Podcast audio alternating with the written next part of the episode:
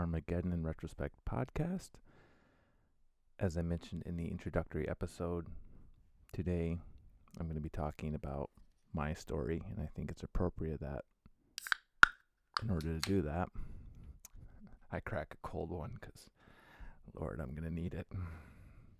So, before I get into it, I just want to preface it with saying a few positive things about being a Jehovah's Witness. One, being a Jehovah's Witness gives you a strong sense of meaning. Two, you also have a community, really a global community. Uh, many times I traveled and was showing amazing, amazing hospitality by people that welcomed me into their homes and took care of me when I was visiting their country. And also locally experienced that community. And then the other thing I think is kind of tied in with the first point, but you really have a feeling of importance and really of having a mission in life of helping other people. Those things being said, the organization itself can still disappear up its own asshole as far as I'm concerned. I just didn't want to paint it as all bad because I'll probably come off just a little bit bitter and angry in, in my story. And I think, frankly, if you leave properly, you are going to have some bitterness and anger there just because of everything you'll experience. So, just putting that out before I get started. As I mentioned before, I'm a third generation ex Jehovah's Witness, which means that my grandparents converted to the religion, raised my parents and their siblings in it, and then my parents, in turn, obviously passed it down to us. So, third generation, if you use the general population's definition of a generation, but if you use the Jehovah's Witness definition of generation, I guess I'm still a first generation witness. Uh, sorry, that was a little inside humor there. If you were a Jehovah's Witness, you'll understand what I'm getting at there. So, anyways, my father was an elder, and so we were raised relatively strictly. And my mother was a mostly supportive, sometimes argumentative Jehovah's Witness housewife. And so she pretty much went along with my father's headship, as they would say within the religion. So as we were growing up, we had all the rules in place, and I'll just, with the caveat that sometimes it just seems that my parents were tired of trying to enforce them, and so they would get a little lax. So they would just let us kids be for a little while. And then suddenly my father as an elder would have to give a talk at the congregation, or they would hear a talk at the congregation or at an assembly or a convention, and then suddenly clamp down and become strict with the rules again. For example, they might not be thinking about what music we're listening to. And so as kids, we pick would pick up on that and smuggle in music uh, or cassette tapes. Uh, you know, I'm, I'm dating myself with that into the house, and then suddenly my father would be in my room looking through the music collection and called me in there, and he'd be holding a Van Halen cassette and asking me the question as he read the track titles running with the devil is that what you want to do you want to run with the devil? And I would just think, no, of course not. But I like the, the song. and so then he would either have us destroy or throw away the cassette tape, or maybe he would wrap his finger around that, that brown tape inside and give it a pull, kind of disemboweling the cassette tape so you couldn't listen to it anymore. So that's kind of how the rules went in the household, and that was pretty much across the board with all the rules, whether it was who we were hanging out with or the TV shows we watched, all of those things. So as far as our activity in the religion, we were very active. At that time, there were two midweek meetings, so two evenings out of the week we were at church or a meeting. On top of that, we had what was called family study. It's now called family worship, which is a home Bible study. I use the word Bible loosely, or essentially studying a Jehovah's Witness publication that tells you what to think of the Bible. And that was torture. That night was torture. Uh, as a kid, you would have rather had bamboo shoots stuck under your fingernails and lit on fire. It was just, it was boring. And we would act up. And then it just, my dad would have to line us up and discipline us, ground us, or spank us, or whatever to try to get us back in line. So that was midweek. On top of that, we were supposed to prepare for the meetings ahead of time, underline the answers to questions, read the magazines as they came out. So very busy during the week. When the weekend came and finally got a day off from school, you think, well, it's Saturday, right? So we're just going to stay home and eat cereal and watch cartoons. No, no. Guess what? You're going to get dressed in a business suit, grab a leather portfolio full of religious pamphlets, and you're going to go knock on doors and trying to find a schoolmate so that when you go back to school on Monday, you can get ridiculed. Because what else does a child fucking want to do on a Saturday, right? They want to be out proselytizing.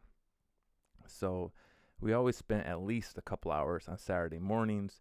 My goal, once I got to a certain point, was to try to go to the doors by myself so I could fake knock or fake ring the doorbell and hope that no one would see that there was a kid on their porch that was dressed in a tie.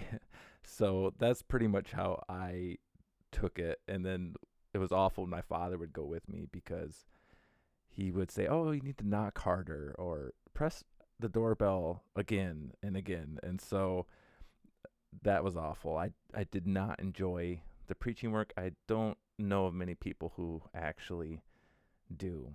So Sundays was back to church, uh, a couple hours at church, and if my parents were especially guilty, feeling guilty, we would then go out preaching again on Sunday after the meeting. So it was very busy.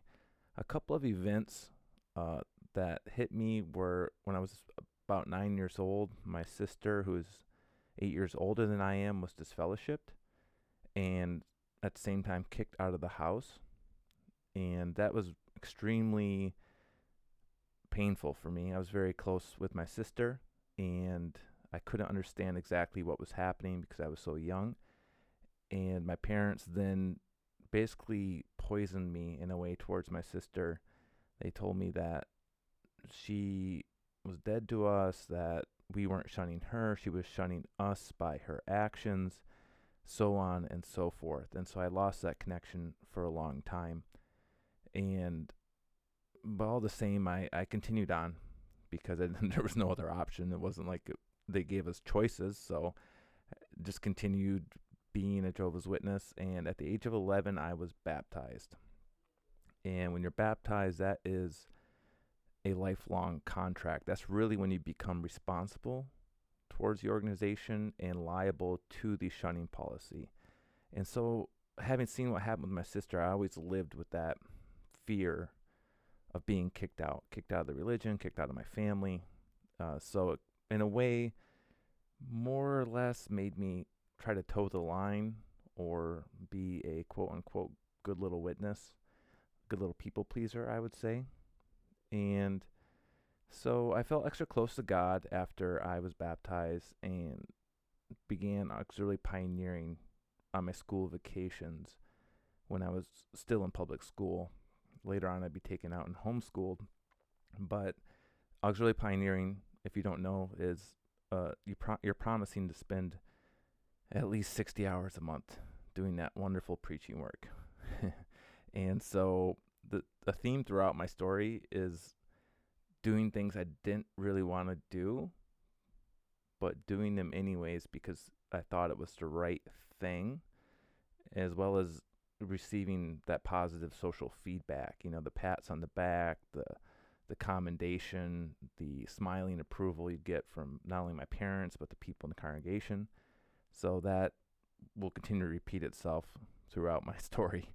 So just keep that in mind my parents, as I mentioned, took me out of public school in the eighth grade. They didn't want me to be susceptible to the influences at school, especially going into high school.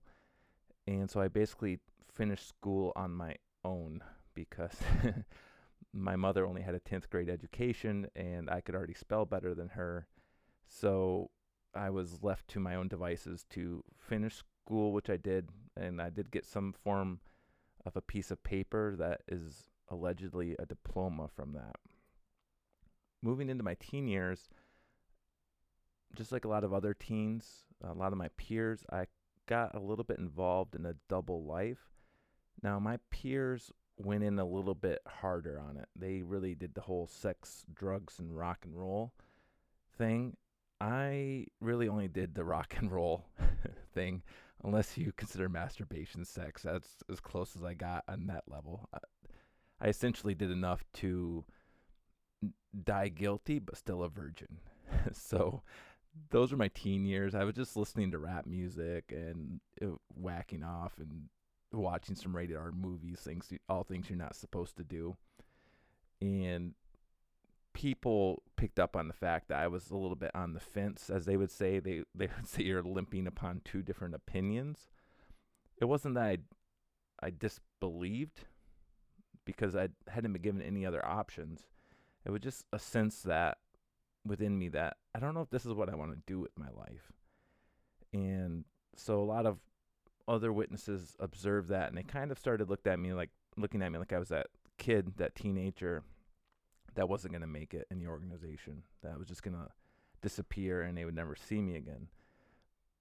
But lo and behold, at the age of 18, I decided that I had erred enough and that it was time to set things straight, to do an about face, to do some penance for my misspent teenage years, and to prove people wrong by being the best fucking Jehovah's Witness I could be. And so at 19, I moved into a new congregation.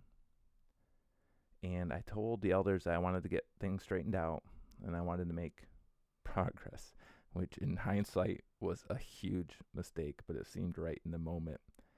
And because I had a penis, things escalated quickly.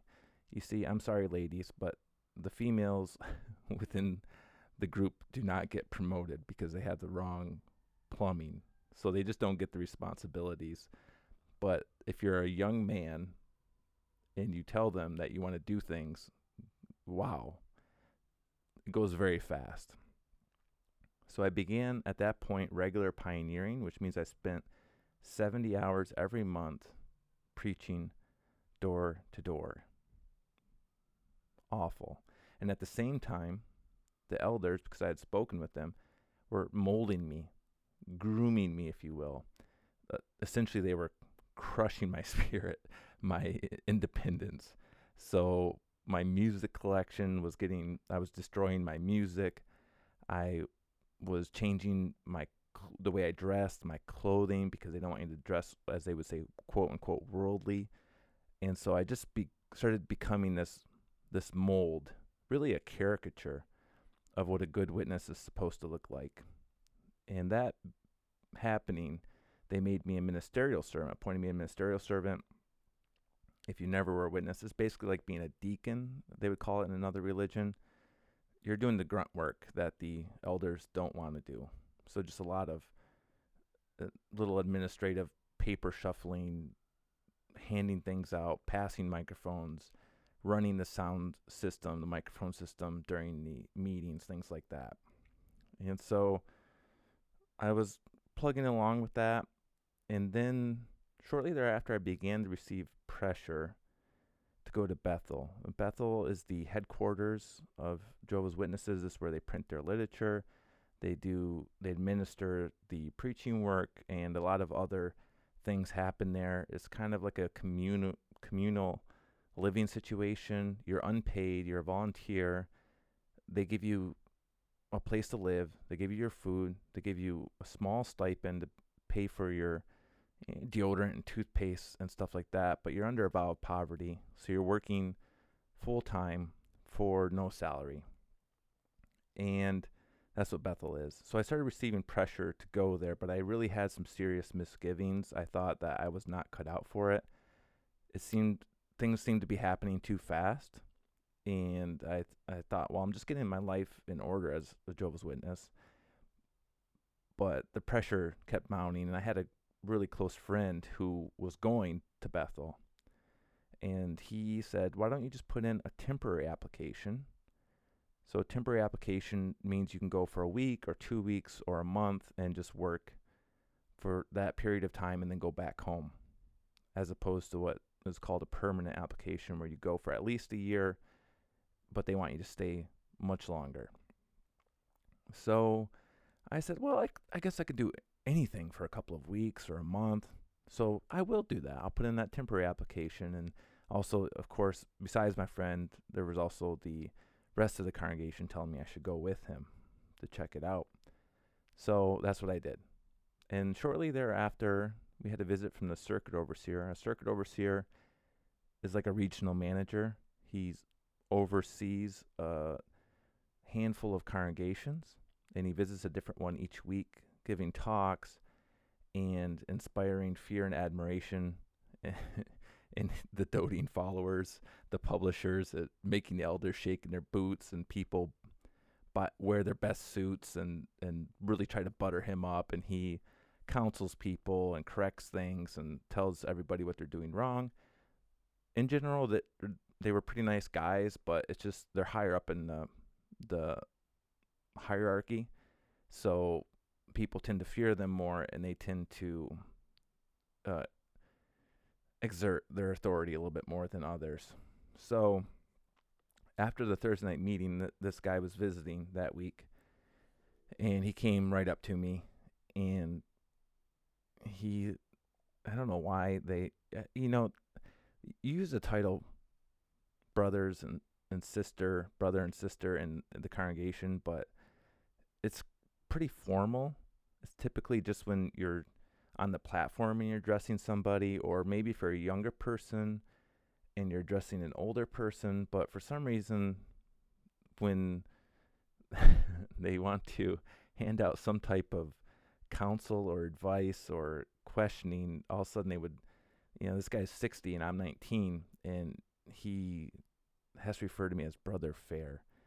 So he says, Brother Fair, I, um, I heard you going to Bethel or want to go to Bethel temporarily. That's really good. That, I'm so proud of you. That's a really good goal. Uh, have you thought about putting in a permanent application? And I said, well, no, I, I really just want to go temporarily and see if I like it.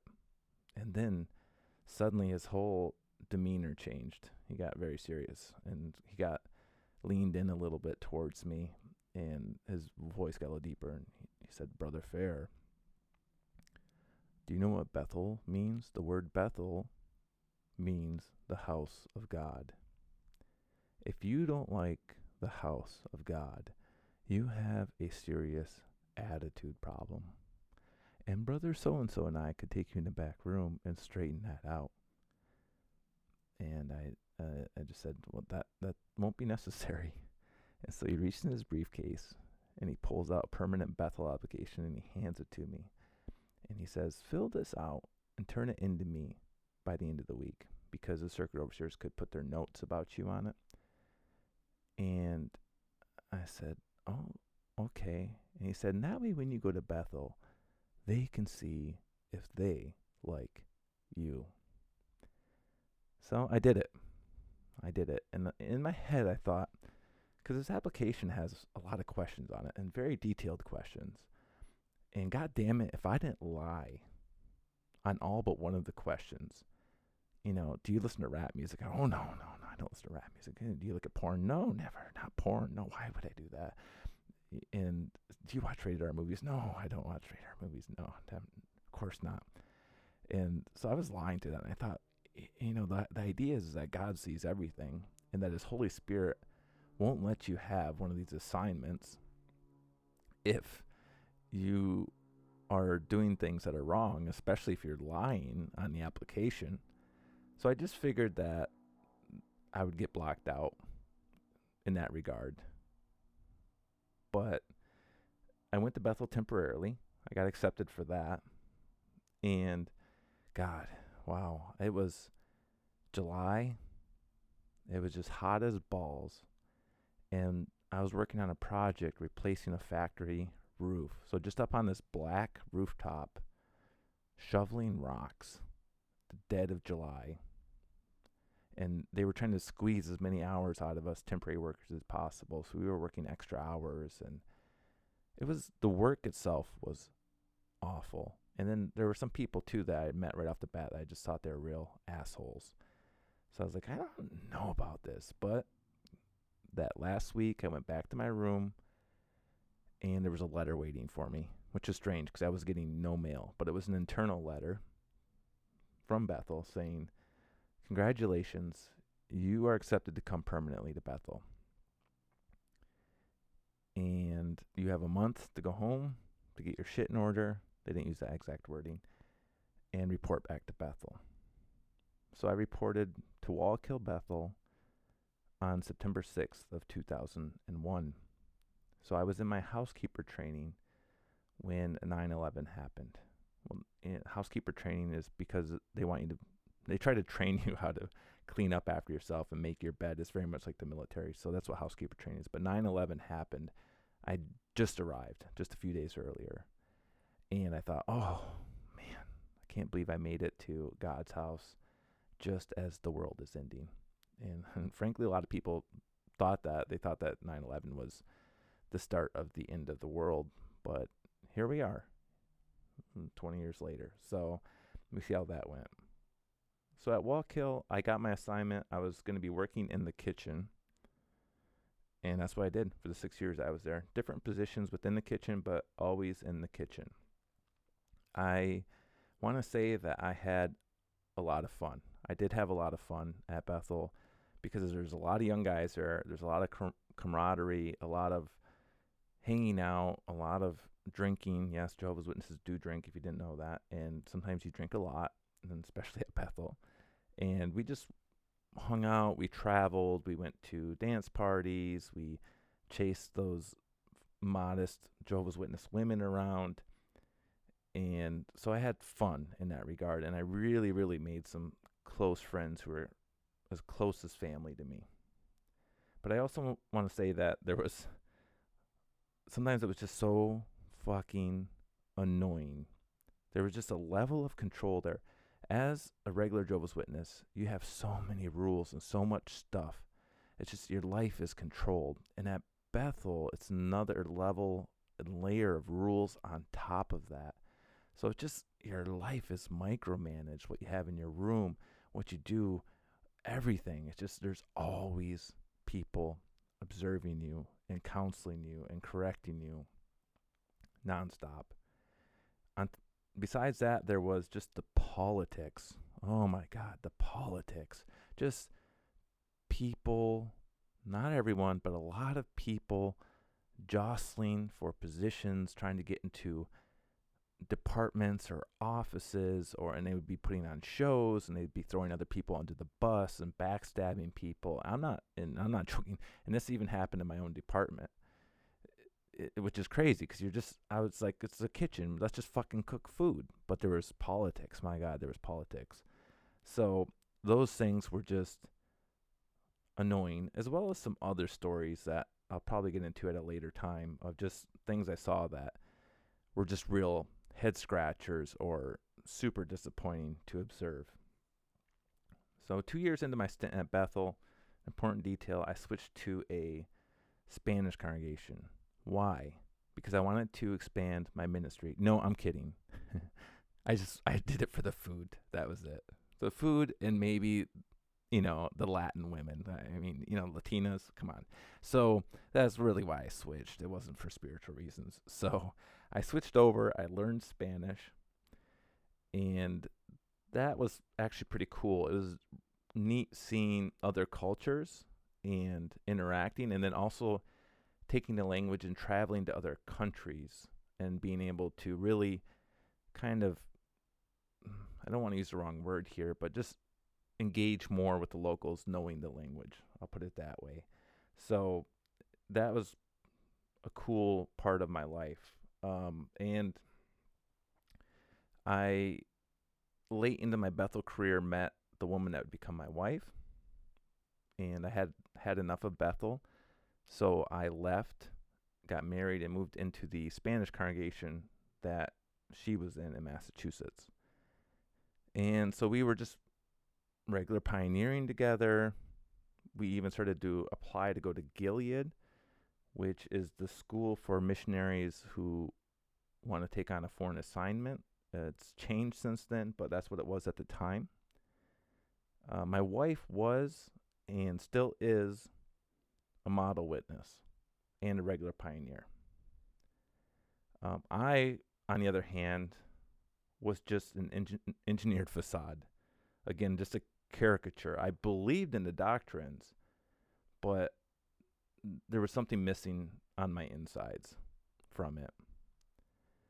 Definitely something missing there. So I just thought I would always do it all the same. Then eventually my heart would really be in it. So shortly after I got married, that being said, I was appointed an elder. And I had just been conditioned to say yes to everything. That's important to know. So I, I always, as you kind of probably picked up on throughout the story, it I always just went along with what people told me to do.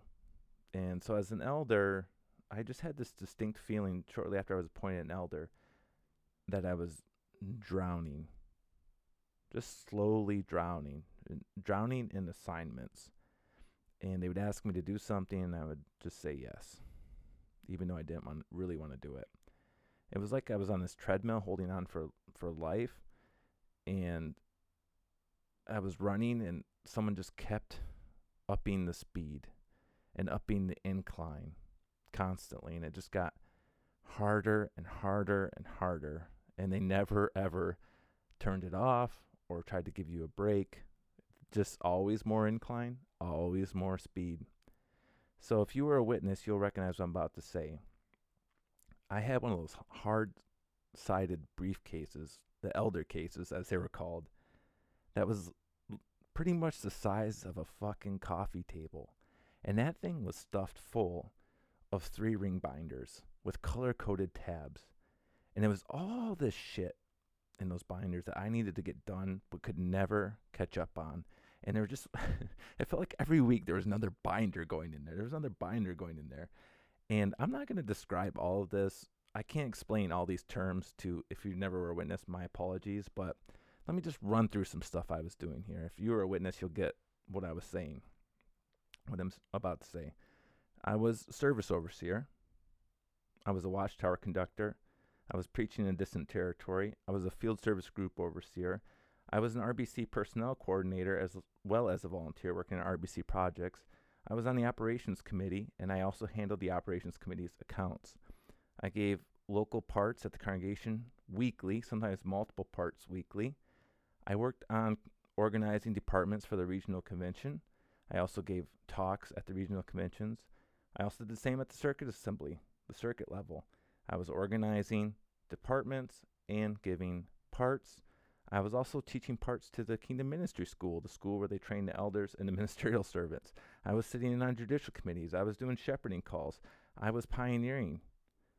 That's just what I can remember right now. I know that's not everything. There's more, but it was just that's what I'm saying. It was just oh, this feeling of drowning under all that. And then two years into the marriage, a circuit overseer came and asked us to move to that distant territory we were preaching in to, to start a Spanish group. And of course, I said yes. And we moved, and I became a Spanish group overseer. And we started out with just seven publishers. And again, uh, I had all the responsibilities already. Then, on top of that, I was the only elder in the group. So I was the school overseer, the watchtower study conductor, the talk coordinator, the territory servant, everything, all the functioning parts of the group I was handling on my own in the beginning. But I'm ashamed to say that I made that little group into a small congregation. Well, actually, let, us make something clear. The Jehovah's Witnesses would say that I deserve no credit for that, that all credit goes to Jehovah and Jesus. And I say they can have it. I don't want the credit. I don't want the blame for that. They can take it. And so I actually converted several people and I wish I could have deconverted them when I exited, but apparently I am responsible for doing too good of a job of indoctrinating them. So there was uh, that was impossible. Well, now let me get into the part where I talk about leaving because looking at all this on paper, you'd probably wonder well, why why would ever come to a person you know this high up in the organization. I mean, not that it was anything special, but you get what I'm saying. Why would he leave? Oh, there's the church bells. So that's appropriate. So as I got busier and busier and busier, I started to feel more and more hypocritical. And my conscience was really bothering me.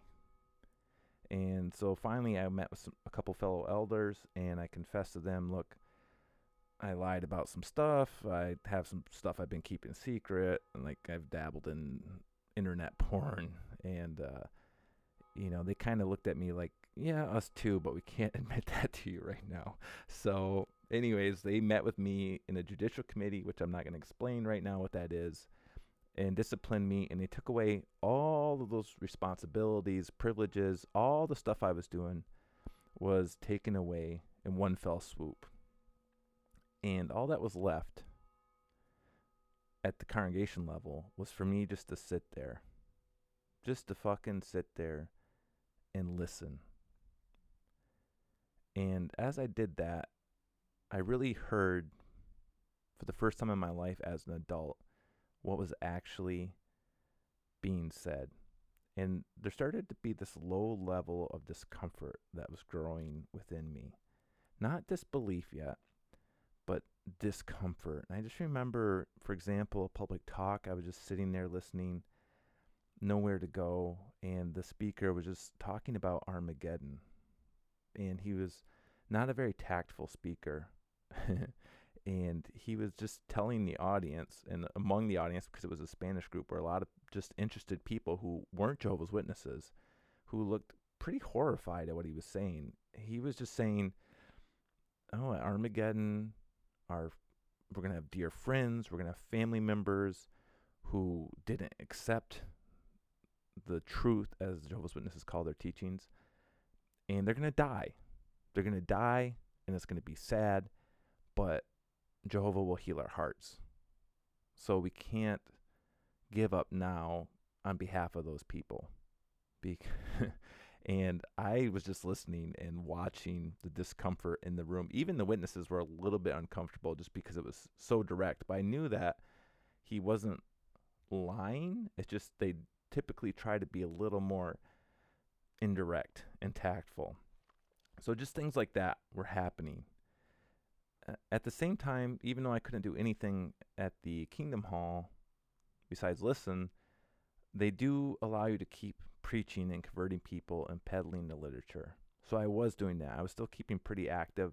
I actually had five Bible studies still. And this is important because here's what happened. On one of those Bible studies, I had to teach from the Bible Teach book. Sorry, again, I can't explain all these terms if you were never a witness but I had the 1914 appendix. And I'll have to unpack that doctrine another day. But basically, Jehovah's Witnesses think that based on some mathematics, based off an event, which I'll mention in a second, Jesus returned invisibly in 1914 and is ruling, and now we're in the last days since 1914. So, if you were like me as a witness, you probably hated teaching that section of the book uh, I used to excuse it by saying, "Oh, it's just it's complicated and it's hard for people to get." But I think deep down, I really thought it was batshit crazy, and that's why I didn't like teaching it. So as I was doing that appendix on a Bible study, I was looking across the living room at the student, and he looked at me like, "This is crazy." He gave me that distinct look on his face. He didn't say it, but that look was written all over his face. And I instantly thought what his face was saying. I thought, this is crazy. I wouldn't believe this in a million years if someone came to my house to teach me this. And that thought terrified me. Absolutely terrified me. I turned red. I started sweating. I was stammering. I couldn't get my words out. And I just kind of wrapped up that study and got the hell out of there as soon as I could. I got in the car. I was visibly shaken. My wife asked me, Are you okay? I just said, ah, I'm not feeling well. That's all because you don't discuss doubts or things like this with, even with that, with your wife in that intimate relationship. You typically won't talk about it. And so the next day, I would have normally gone out preaching, but I told my wife I was going to stay home and just strengthen myself spiritually by doing research. That was my plan. And so I pulled out from the publications, the Jehovah's Witness publications, everything pretty much they had to say on 1914. And I was just like up to my tits in books and magazines and reading. And at some point, it just looked like a scene from A Beautiful Mind I had like a whiteboard with lines connecting dates and events, and there was fucking strings connecting pictures around the room. It looked like I'd lost my mind, and I was trying to figure this out. And at the end of the day, it was no, it wasn't better. it was it, the opposite. It, it was worse. I believed even less. And at that point, I said, "All right, I need to go to some secular sources to confirm some of these events." And I know two things. One, I know the Babylonians destroyed Jerusalem. Two, I know that they did that in 607 BCE. And so I went to the local library and I grabbed some Jewish encyclopedias and history books and looked it up. Sure enough, Babylonians destroyed Jerusalem in the year 587. 587? Are you fucking kidding me? And so I I started checking cross checking other books, other references, 587, 587 and then I just between secular sources and the publications, I just did a deep dive on 1914. I, I looked up who came up with these ideas originally. I looked them up. I looked up what they taught. I looked up what everything. So I was just unpacking it, unpacking it, unpacking it. And then I just came to the realization that the teaching was false. I didn't believe it anymore. And again, it was just I was I didn't know what to do with that, but I knew it. So uh, then a question arose in my mind, which was, what else are they not telling me? What else might I be getting lied to about? And at that point, I said, I'm going to go on the internet. And that's a big deal if you're a Jehovah's Witness because you're taught never to go on the internet just to try to do open and objective research on Jehovah's Witnesses because they tell you the internet is full of these people called apostates. They're tricky, they're deceitful, they are mentally diseased. They the devil uses them. They're like gangrene for your mind and for your beliefs. And so they instill this fear in you. And I, uh, and they're right to instill the fear in you because once you go on the internet, it's fucking over. I mean, it's it's done unless you're capable of some type of incredible mental gymnastics. At that point, having seen what you see, there's no going back. It's like a getting one of those memory foam mattresses shipped to you, and it comes and it's in a tube the size of a soup can, and you cut open the plastic, and the thing grows to the size of a fucking house. You're not getting it back in that tube. It's not happening. And that's what it's like when when you see you do your research on the internet and you actually look at things objectively. There's no going back. And so I saw all the doctrinal flip flops, the failed predictions, I really thought about how damaging the policies were. I never really thought about that, even though I'd been an elder. And then, of course, you see the child sex abuse scandals, the problems, and the cases that you're never told about within the group. And so it was just like a house of cards that collapsed. And at that point, I decided just to start fading. And fading just means you slowly start pulling back from religion, just trying to fade out and disappear without people noticing too much so you don't get the full force of the shunning. And so I just became what they call inactive. I just, no meetings, no preaching, no involvement. And I did that for six years, essentially. I mean, I faded out completely shortly after I started, but I was in that position of just being inactive for about six years. It was a, took a big toll on my marriage. Uh, about three years ago, my parents stopped having a relationship with me because they realized I didn't believe anymore. And many of the witnesses also had essentially, for all effective purposes, ended their friendship with me. And so within that time, I tried saving my marriage. I tried salvaging the relationship, relationships and the friendships.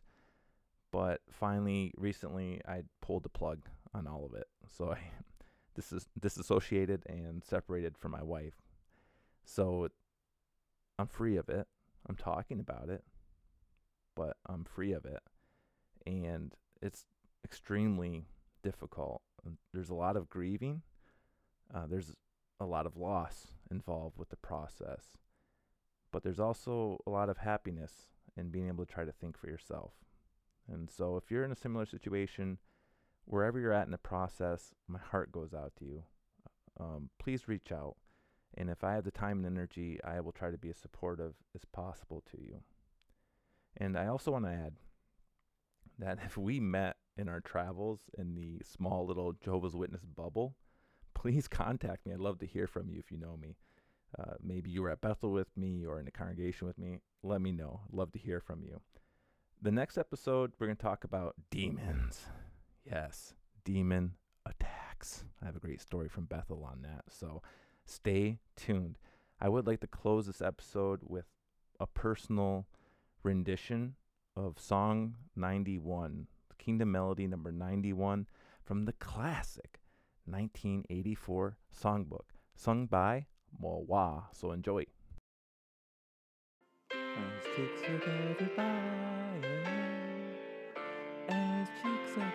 as